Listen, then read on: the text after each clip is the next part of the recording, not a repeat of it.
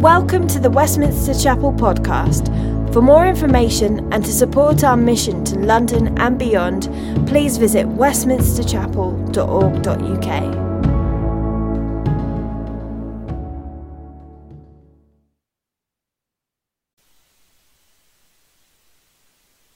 Luke chapter 24, verses 1 through 12. But on the first day of the week at early dawn, they went to the tomb, taking the spices they had prepared. And they found the stone rolled away from the tomb. But when they went in, they did not find the body of the Lord Jesus. While they were perplexed about this, behold, two men stood by them in dazzling apparel. And as they were frightened and bowed their faces to the ground, the men said to them, Why do you seek the living among the dead? He is not here, but has risen. Remember how he told you while he was still in Galilee that the Son of Man must be delivered into the hands of sinful men and be crucified and on the third day rise. And they remembered his words. And returning from the tomb, they told all these things to the eleven and to all the rest. Now it was Mary Magdalene and Joanna and Mary the mother of James and the other women with them who told these things to the apostles. But these words seemed to them an idle tale, and they did not believe them. But Peter rose and ran to the tomb, stooping and looking in. He saw the linen cloths by themselves, and he went home marveling at what had happened. Luke 24, verses 5 and 6. And as they were frightened and bowed their faces to the ground, the men said to them, Why do you seek the living among the dead? He is not here, but has risen.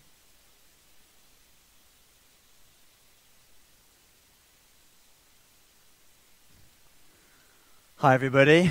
It's great to see you today. My name is Howard. I'm the pastor here at Westminster Chapel. Everyone is welcome in our church family, and I want to be the person here today to wish you a very happy Easter. Um, I want to start with a question for you. Have you ever wondered why Christians are so ecstatically excited and happy about Easter in a sort of maybe weird, over the top way for some people? Uh, is it a personality thing, right? Is it that it's just happy people? Well, if I'm anything to go by, definitely not. I am a naturally glum personality. I have a very miserable natural facial expression. Uh, some people will know that more than others. So it's not that. What it is, is that we have found something extraordinary. Or rather, something extraordinary has found us. And it's not chocolate at Easter, it is hope. Hope.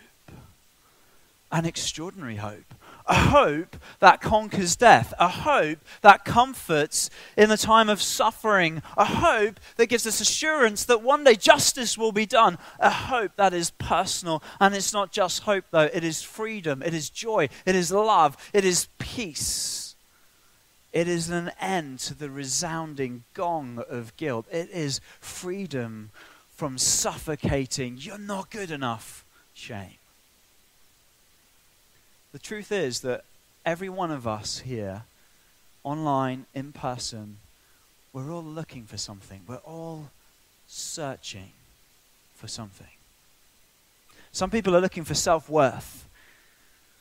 In relationships, a sense of acceptance in that, in following and applause and approval, in fans and all that kind of stuff. Others are looking for a sense of achievement a significance that comes from productivity and career and building, you know, businesses and stuff like that. Others are looking for a sense of security and comfort in possessions and in homes and in cars and in chocolate, alcohol, and Netflix as well. Now, these things, they, they offer us a little bit of something, don't they? they? They give us something, but it doesn't ultimately satisfy. This came home to me very powerfully when I was 18 years old. And I discovered that super famous, super wealthy, super popular, super model Kate Moss was at the same mental health institution as me, the Priory Clinic. all that stuff didn't make her happy. Think of Lady Gaga, super famous, successful, pop star in the eyes of the world. She says she's battled anxiety and depression all her life and continues to do so. Or the Olympic swimmer Michael Phelps. 28 Olympic medals is his haul. It's phenomenal. Yet he says after the 2012 Olympics, he spent three days in his bedroom alone, not wanting to be alive. He had it all. Yeah, he was unhappy. I wonder if you can identify with their search with the struggle of their search, with the pain of their search, with the, the promise and the disappointment of their search. And then let me ask you this question Are they, are we, are you and I looking for the living among the dead? As you think about that, I want to say that for some of us, we, we really struggle um, to know ourselves a sense of self awareness. I know this is true of myself. I, I'm, I'm 43 years old and I'm still only beginning to really work myself out. It's so true. And I think sometimes we're a lot like toddlers. Maybe you know the experience, and a toddler comes up to you and they kind of walk up and they, they stamp their feet like this and they kind of scrunch up their face like this and they're all tense like this. And, and you say to them, What are you angry about? And they say, I'm not angry. You're like, well, your words are telling me one thing, but your body is saying something completely different.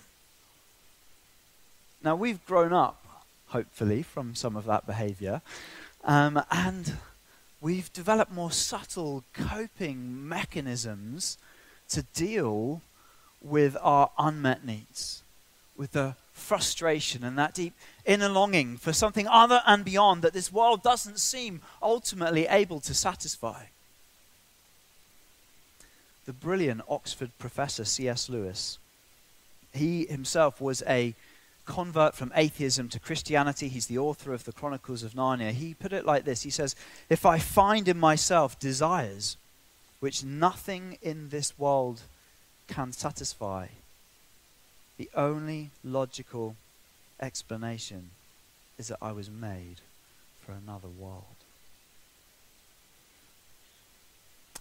in the fourth century a sex addict who's called Augustine. He would become a convert from that to Christianity, become one of the greatest theologians in the Christian faith. He put it like this He says, Our hearts are restless, O Lord, until they find their rest in Thee.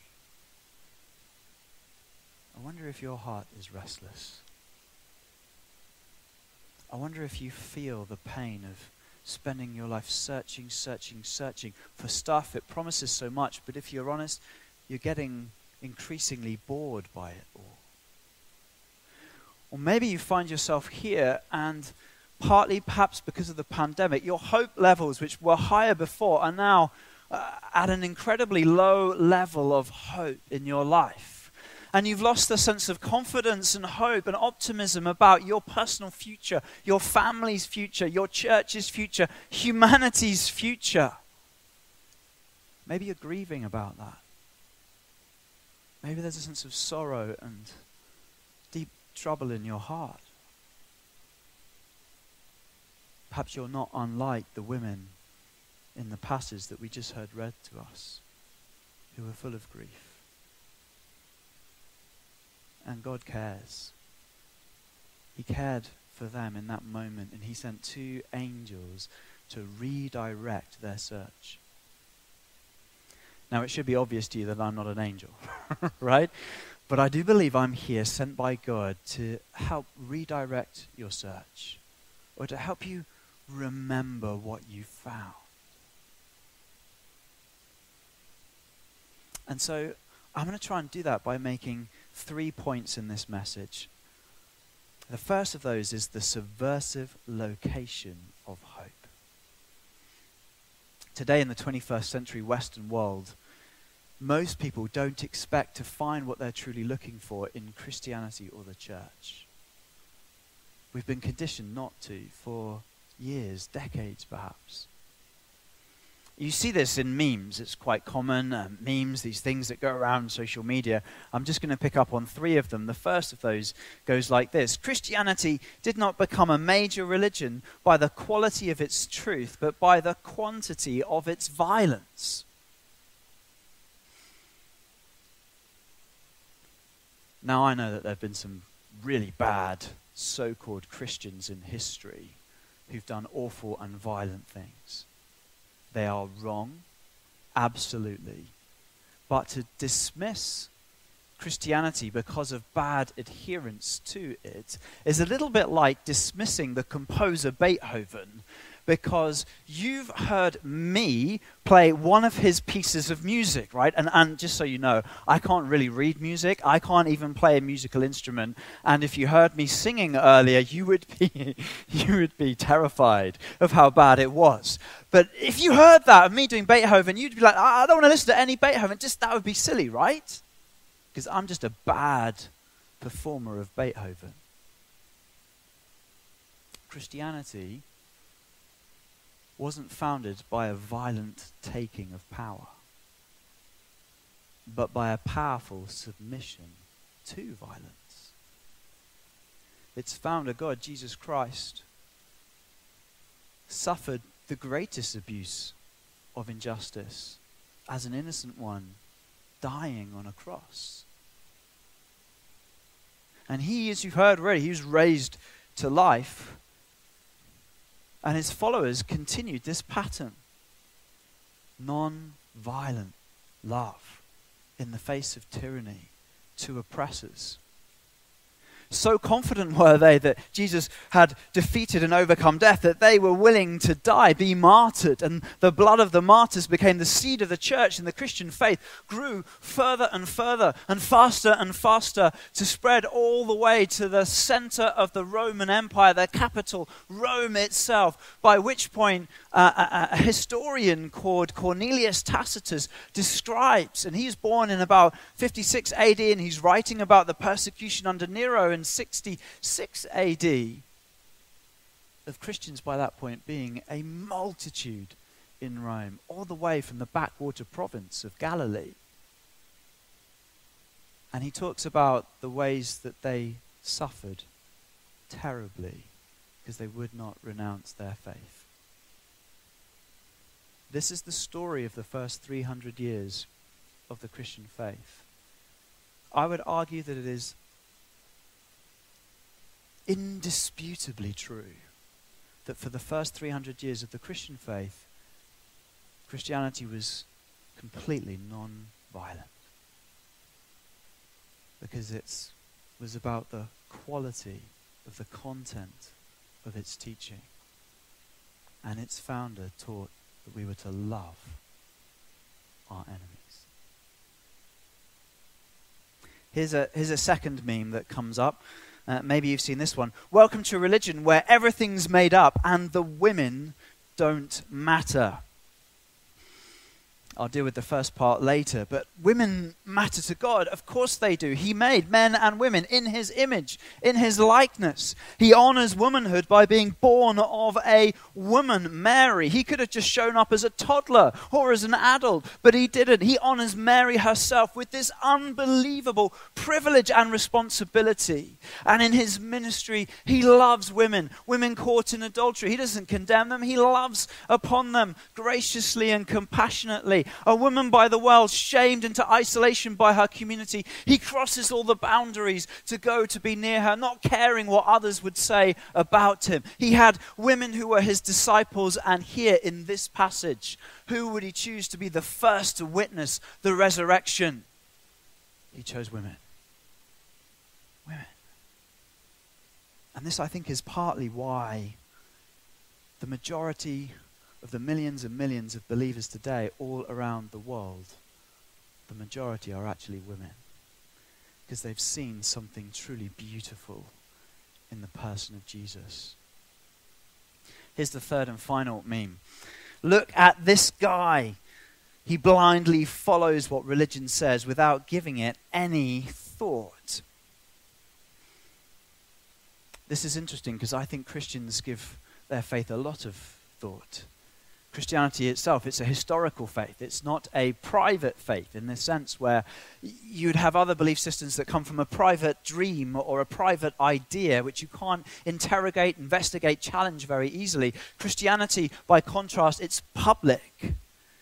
It's based on events of history, the crucifixion and the resurrection, and it's all about whether they did or didn't happen. And you can, you can explore that for yourself. That's quite extraordinary. That means that Christians are not people of blind faith who don't care what the evidence says. It means that our faith is reasonable, it's based on reasons and logic and thought and thinking. But yes, we do stand upon that and then take a leap of faith.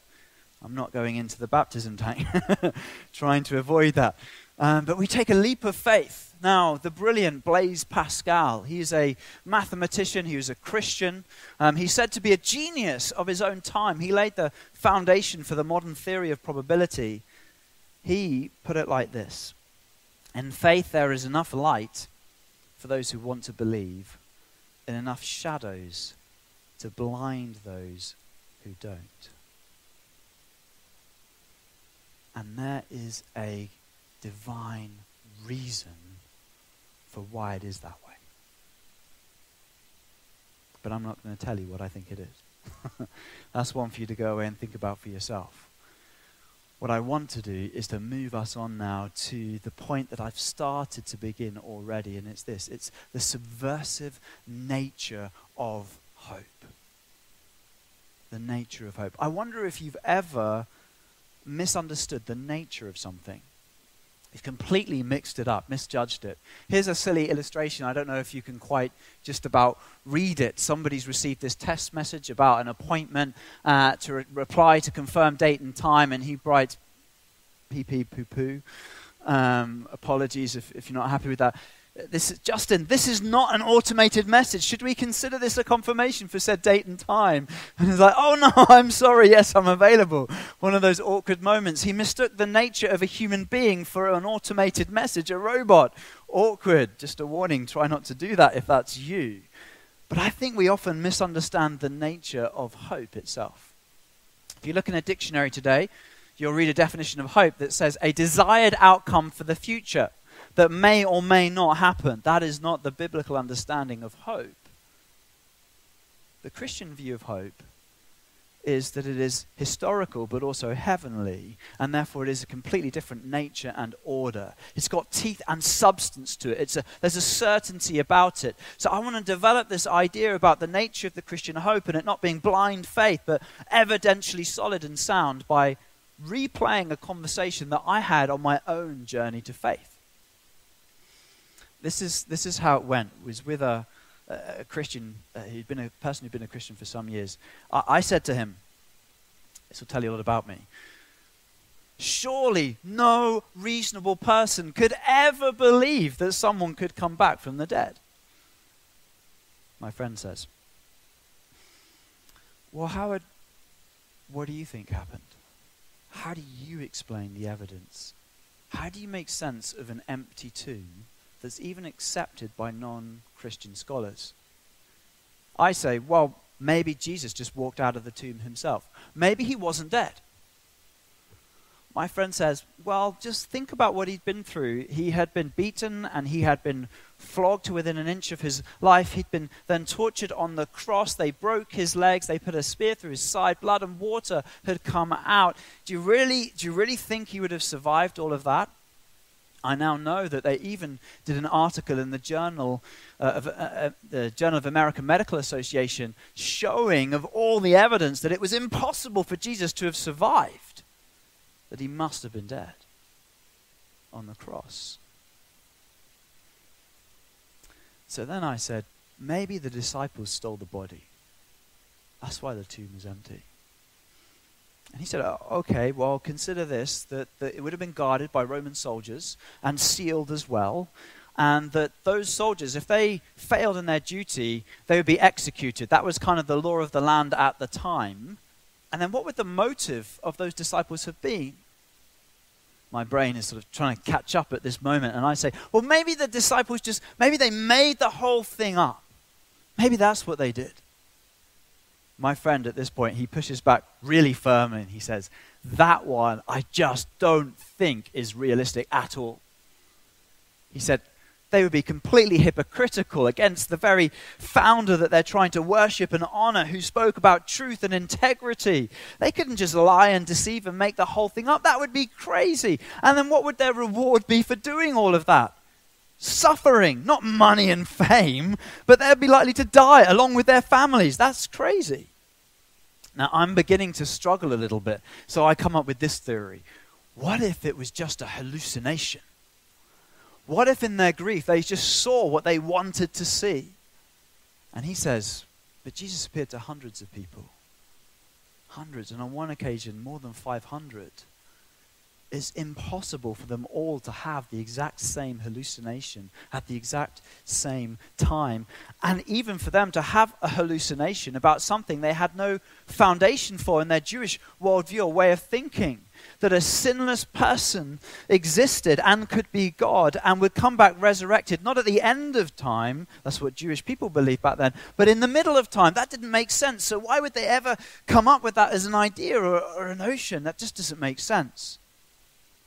I found myself absolutely floundering, stuck, struggling to come up with any better alternative explanation for the sudden and dramatic birth of the Christian faith. How, how, how could I do that? Now, you might be thinking about this. What if the Bible was just made up? What if it's unreliable? What if it's not accurate? What if it's not been recorded correctly?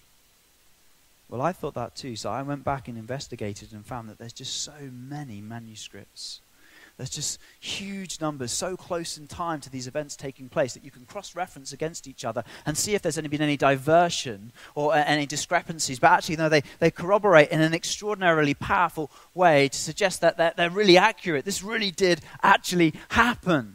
And when you hold to the same standard of historical scrutiny, for things like Julius Caesar crossing the Rubicon, 49 AD, you discover that, whoa, the resurrection actually is, is better attested by a mile.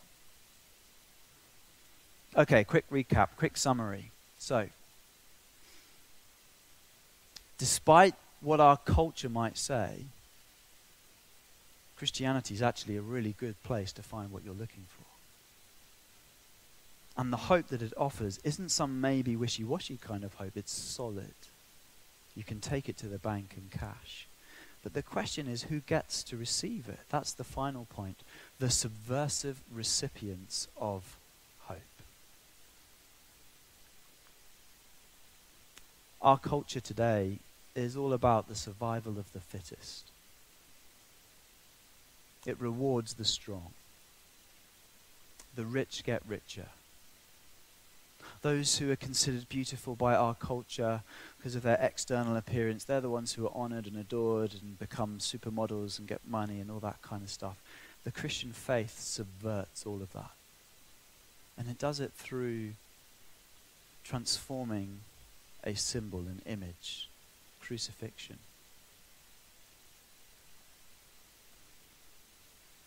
Crucifixion in the ancient world was the ultimate way of saying, might is right.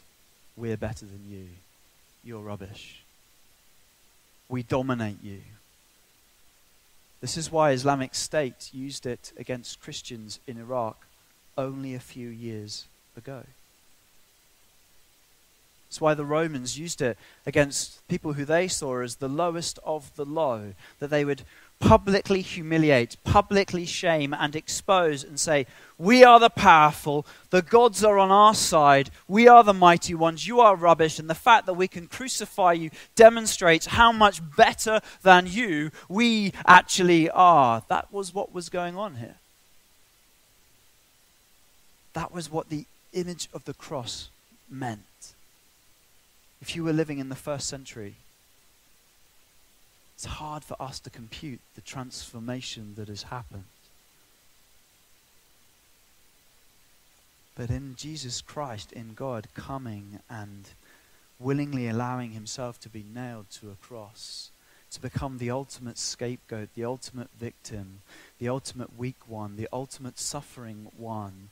And yet, doing all of that as an act of spiritual violence against sin and death by taking upon himself upon the cross all of our evil, all of our wrongdoing, all of our injustice, all of our crimes, all of the wrong things that we have said, thought, and done, and all the good stuff that we should have done that we, that we never did. All of that wrath, that judgment comes on him so that we can go free. He's transforming the very nature of what's happening in this symbol. He's representative of, of others. It's not about the dominion of darkness over evil, but it's about light triumphing over that darkness and He's beginning to break in for us a better understanding of a world where there is hope. That though we might be guilty, we can be forgiven because of the cross. Though we might die, we can be raised to life. We might not, not have to fear death anymore. But there is justice because the worst evil in the world of what happened at the cross, the innocent one being executed, has been undone, and he's now raised to life in glory. All evil, all injustice can be done. There is hope. But who gets to receive it? Who is it for? Well, that comes really in the story. The first people to experience it, I've said already, are women the oppressed gender of the ancient world. The most common victims of injustice, you might say.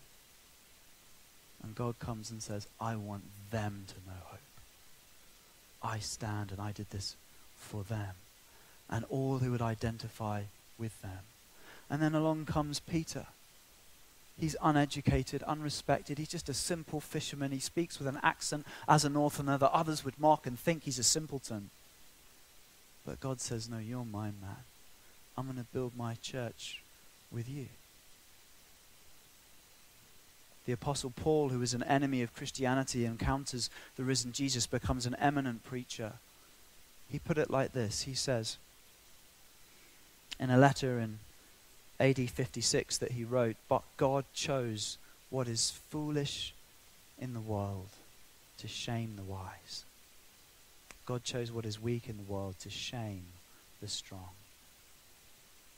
The way up in life, the way up to hope, the way up to God is actually down in humility and in confession and repentance and recognizing that we have no hope without Him the way to real strength in life.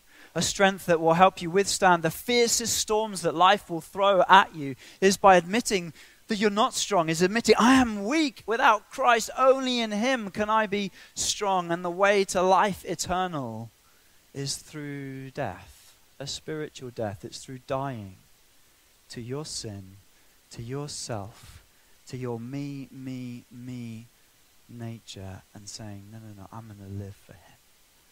I'm going to live for His glory. And as we do that, we gain an assurance of hope. We gain an assurance of salvation. We gain the hope of resurrection life. We start to realize that we are safe forever. Our self worth. He died. That's how much He loves us. He died for me. I get significance. I get security. All in the package of faith in Jesus. This is what you're looking for. This is soul satisfaction. This is subversive hope. Does it reside in you? Are you drinking of it? Are you living in it if you're a Christian now? Is this the well from which you draw your strength? How can you know? How can you know? Well, one way to know is by the subversiveness of the life that you live. Do you love your enemy? Do you not let your emotions go up or down by how much material possessions or money or stuff that you have? Do you turn the other cheek? Do you seek to take power? Or you're, you about empowering others? The truth is, only dead fish go with the flow. This Easter, my prayer, my hope, is that you would know the love of God demonstrated at the cross. That He loves you and He cares for you. Whoever you are, how undeserving you think you are, He loves you. And that also you would know the power of the resurrection a supernatural strength by which to swim against the currents of our culture, the dark currents, the selfish currents, all the temptations that are out there. That by the subversive way that we live our lives in response to Easter, we might be able to show others a better way and a true hope. My final question for you is this in this true story, who are you? Who are you? Are you one of the women? Allowing God to redirect your search. Are you Peter? He heard the, the testimonies of the women and he didn't dismiss them out of hand. You've heard some testimonies this morning and from what he'd heard, he, he ran and he went to the empty tomb and he, he saw something that made him marvel. Or will you be like the other disciples at this point in the story who just say, it's just idle talk, it's nonsense? Why would we believe the word of these women? My prayer is that you'd choose hope. And in choosing hope, you'd find something extraordinary too. He is risen. He really is alive. There really is hope in this world. And we can know joy because of that hope. Let's pray. Lord, we thank you so much that you're alive that you're here, that you're present, you're not dead, you're in glory, you're reigning. You've sent the Holy Spirit to us even now to make these truths come alive to our hearts. And so we pray for the most discouraged person, for those who are in despair, for those who are in doubt, for those who feel so disillusioned with life, Lord God, for those who feel unwanted and rejected by society. Lord, for those who are grieving like these women were, feeling the weight of the world on their shoulders. How can we go on with life? Well, we pray. Let break in. Let hope arise. Let the truths of the gospel come. Lord, that this symbol that has been overturned and is now our symbol of great hope and joy that was once oppression be the great turnaround that is evidence in the lives of all of us. Lord, come. Build your hope and build your church, we pray, for the glory of your name. Amen.